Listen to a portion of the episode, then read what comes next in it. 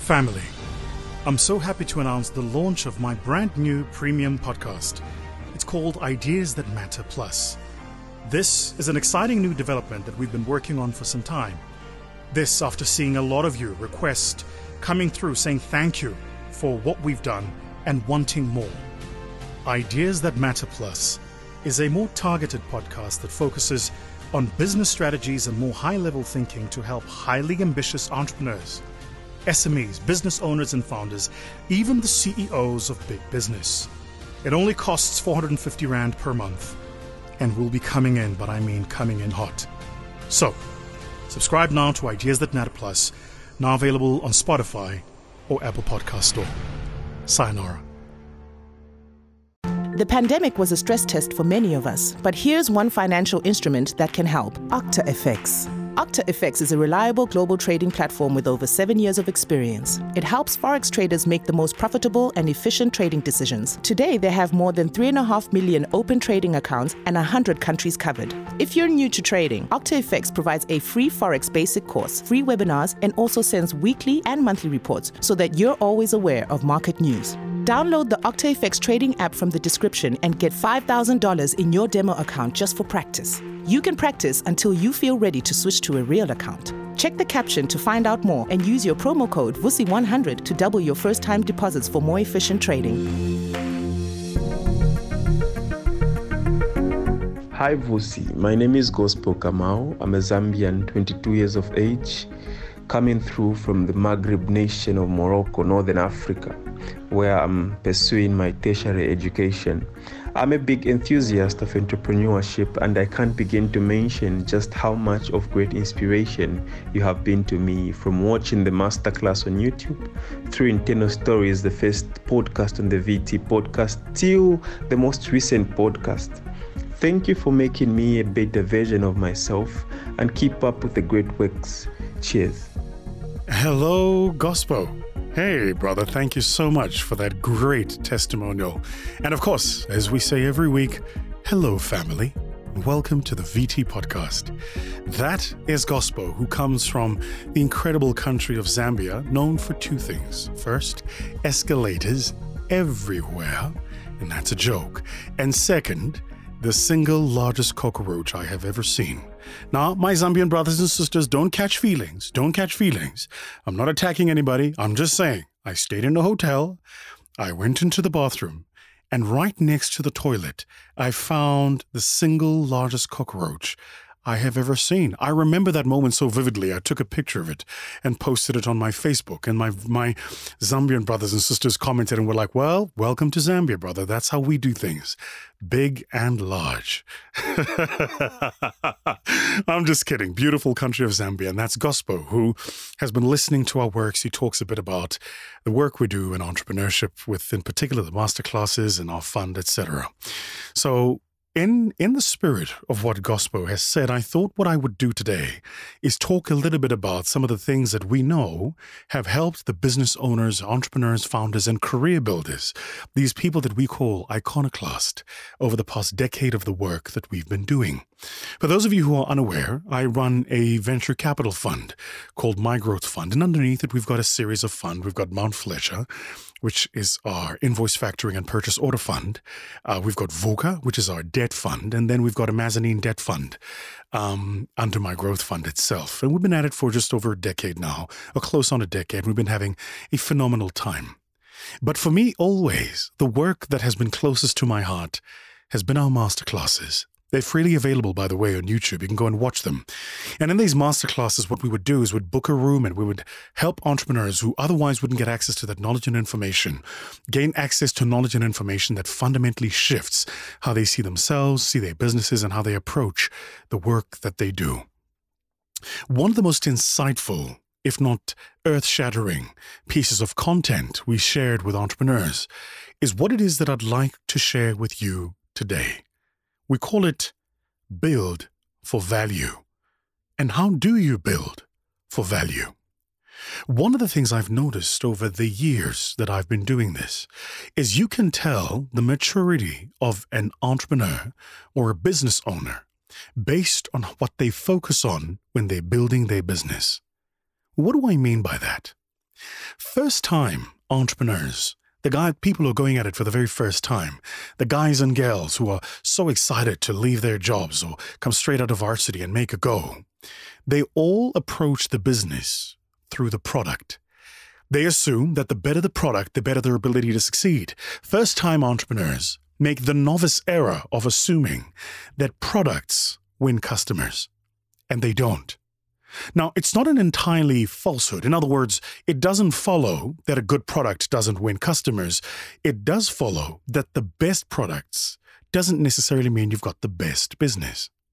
So, first time entrepreneurs tend to focus themselves on the product that they're building and the veracity of the product, the features on that product, and what the product can offer in terms of usability, comfort, uh, uh, price point, and a whole host of other things. They're very product focused. Their entire lives is about their product being better than their competitors. Second time entrepreneurs know that products don't win business wars, distribution does. What does that mean? It means that if you have one store and you have the best product, and I have 1,000 stores and the second best product, I will beat you every day. Quite simply because at the end of the day, it's my ability to reach the customer that's more important than my ability to have the best product. In the world of enterprise, we call it accessing markets or market access. And think about it this way the world's largest and most valuable companies today are either platform businesses or distribution businesses. Well, what's that mean? Amazon is a distribution business. Walmart is a distribution business. If you're in South Africa or Africa, ShopRite, uh, Pick n Pay, uh, Qmart, Kmart, Jumbo Cash and Carry, all of these businesses are distribution businesses. So actually, distribution is often more important than product. But second time business owners know that. And so when they build a business, they focus important on product, of course, but they're far more focused on distribution. How do I get this product in the hands of as many customers as possible? Our partner in today's episode is OctaFX, a global trading platform. Taking risks is a part of life, but understanding risk is what can lead to success. That's why OctaFX believes you should know the basics of risk management. Because there's a lot of misinformation out there, people need to be guided by reliable sources. They need to understand who they can trust. To combat this, OctaFX consistently conducts webinars, sends letters with important news, reports, and also offers a free course. By downloading the OctaFX trading app, you can also open a demo account and get $5,000 to practice to understand which strategy suits you and how you feel about the market. And you can practice until you're sure you can move on to a real account. Check out the caption to learn more. And now back to Vusi's podcast, Ideas That Matter.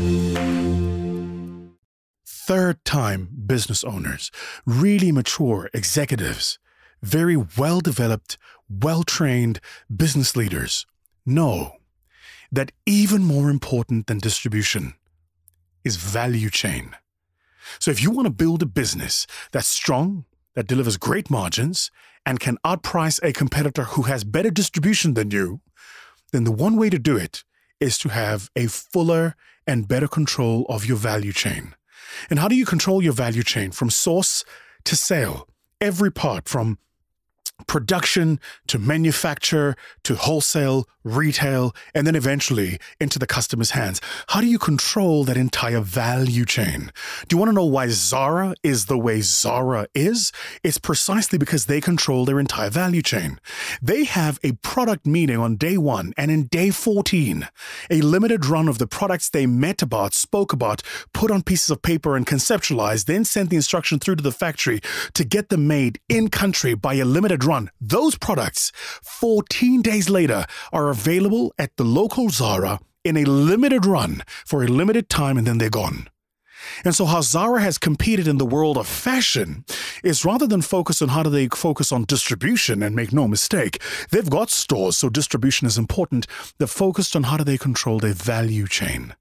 And because they control their value chain, it means they're inside the production cycle of their competitor. Simply, they can get things from idea into the hands of the customer in a shorter space of time than most of their competitors. See, what Zara figured out is that if decentral, if they decentralized and um, uh, decentralized their production, disintermediated their management structure, and then on top of that, disintegrated their control measures by allowing for local innovation, they could actually shrink that production cycle time. And they've done that exceptionally well. So, first time entrepreneurs focus on product. Second time entrepreneurs focus on distribution. Third time business owners, executives, leaders focus on value chain.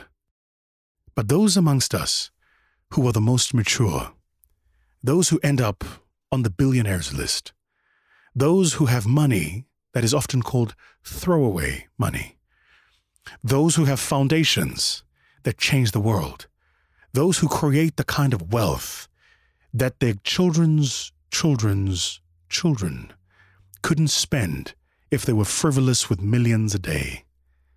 Those people, they go beyond value chain. What they focus on is often where the genius of entrepreneurs lie. They focus on ecosystem, or earlier what I called platform. So, how does Facebook become Facebook? First, Mark Zuckerberg builds a product called Facebook.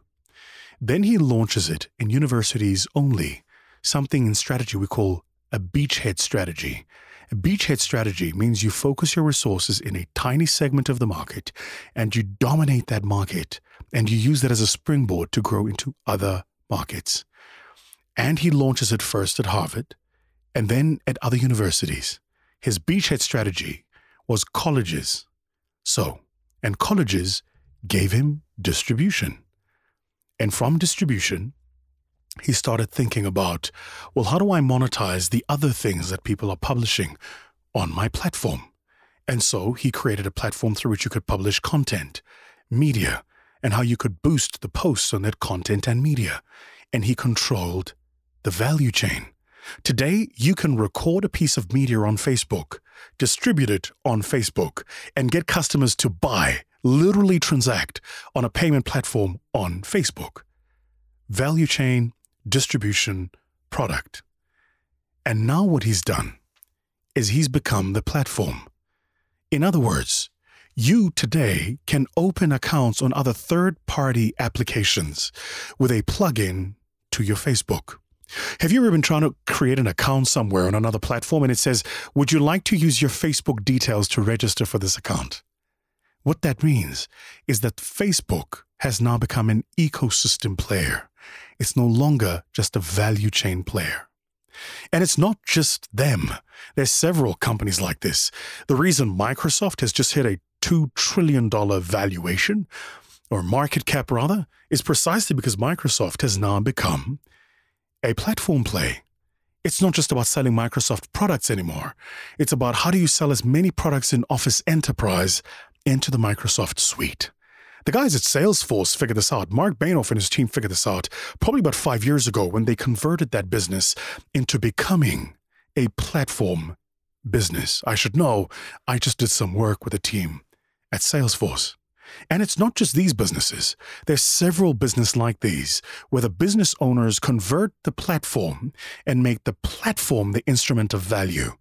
So you're on their platform, it doesn't matter whose product you're buying. And as a consequence of this, it doesn't matter whose product you're buying, they're still making money. Think about it this way the product is the car people are driving, the platform is the freeway they drive on. Now, if you're a car manufacturer, you might win in a market where people are buying cars. But if you own the road, you win. It doesn't matter whose cars get bought. And so, for those of you listening to this conversation, I know it's been a very detailed, different kind of podcast this week. But if you're building your business out there right now, a little bit of free content and information from me, the question I want you to ask yourself is what are you building for? Are you building for product? Are you building for value chain? Are you building for distribution or are you building for ecosystem or platform? Normally, this would cost you tens of thousands of dollars, right? And information and knowledge sitting in a course. But here, At the VT podcast, where ideas matter, we share this kind of stuff for free. If you want to know more, by the way, about the kind of work we do in our education business, you can visit my link, go to our website on mygrowthfund.co.za, or sign up for my latest masterclass, which we have coming up on the 3rd of July. And so, thank you so much for your words, Gospel, at the beginning of this podcast, that testimonial that pivoted us toward this conversation about entrepreneurship. To those of you out there, the crazy ones, the rebels, the misfits, as that Apple ad says, the iconoclast, those who dare to do things differently and break down deeply cherished beliefs. To those of you who know that the best amongst us is yet to come. To those of you who believe that the future is better than the past.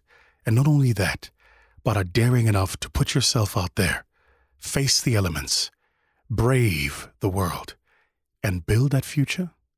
Those of you, those who walk this journey of entrepreneurship and being a founder, to you I say, salute. And I hope today's podcast helps you brave that journey just that much better. From me, Vusi Thembekwayo, from our studios at Sound and Sounds in Joburg. Sayonara. This podcast was proudly brought to you by My Growth Fund in partnership with Sound and Sounds Media. To partner with us, visit mygrowthfund.co.za or email info at mygrowthfund.co.za.